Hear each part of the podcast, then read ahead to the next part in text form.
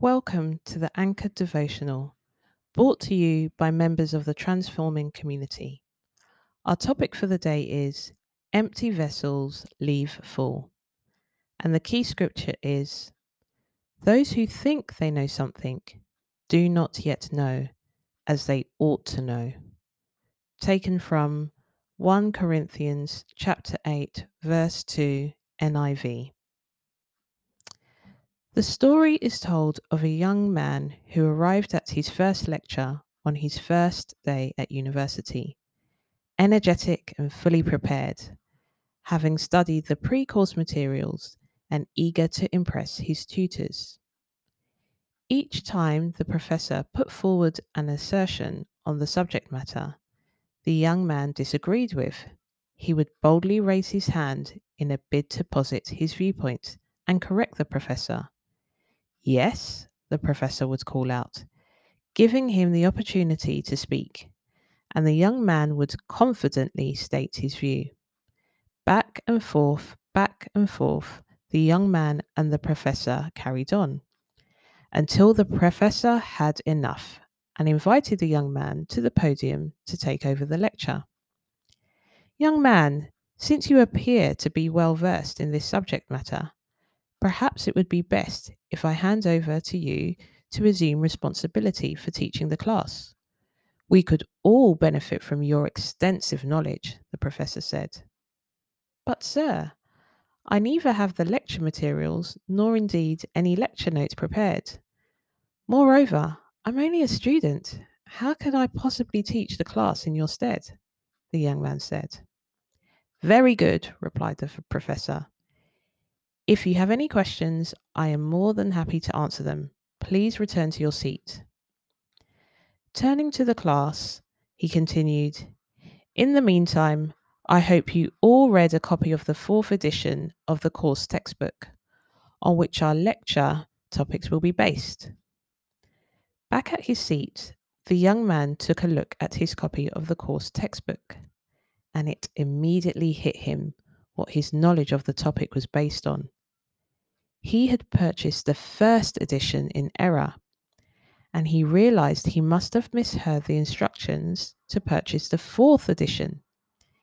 He had spent all summer reading the wrong text, and he was humbled. Many of us can surely relate to the young man, and for some of us, the patient professor. Rather eager to impress, and perhaps a little too confident in what he thought he knew, he was inconsiderate of his fellow course mates, lacking humility of heart to be in a position to be perceived as wrong, or to admit that he had little or no, no knowledge of the subject matter at hand, even when he thought he did. The young man, like many of us, in either our interactions with people during discussions or debates, when others challenge certain unpleasant behaviors of ours, or in our fellowship with God in the place of prayer or Bible study, often missed out on the perfect opportunity to leave those moments filled with immense, renewed knowledge and fresh perspective. All because we have not come empty and devoid of all that we are puffed up to believe we know about ourselves or the issue. If the young man had simply come with an attitude of emptiness, despite all he had read, but eager to ask questions and be filled, he would have learnt a lot more from his professor, whose answers would have corrected his erroneous knowledge in little time.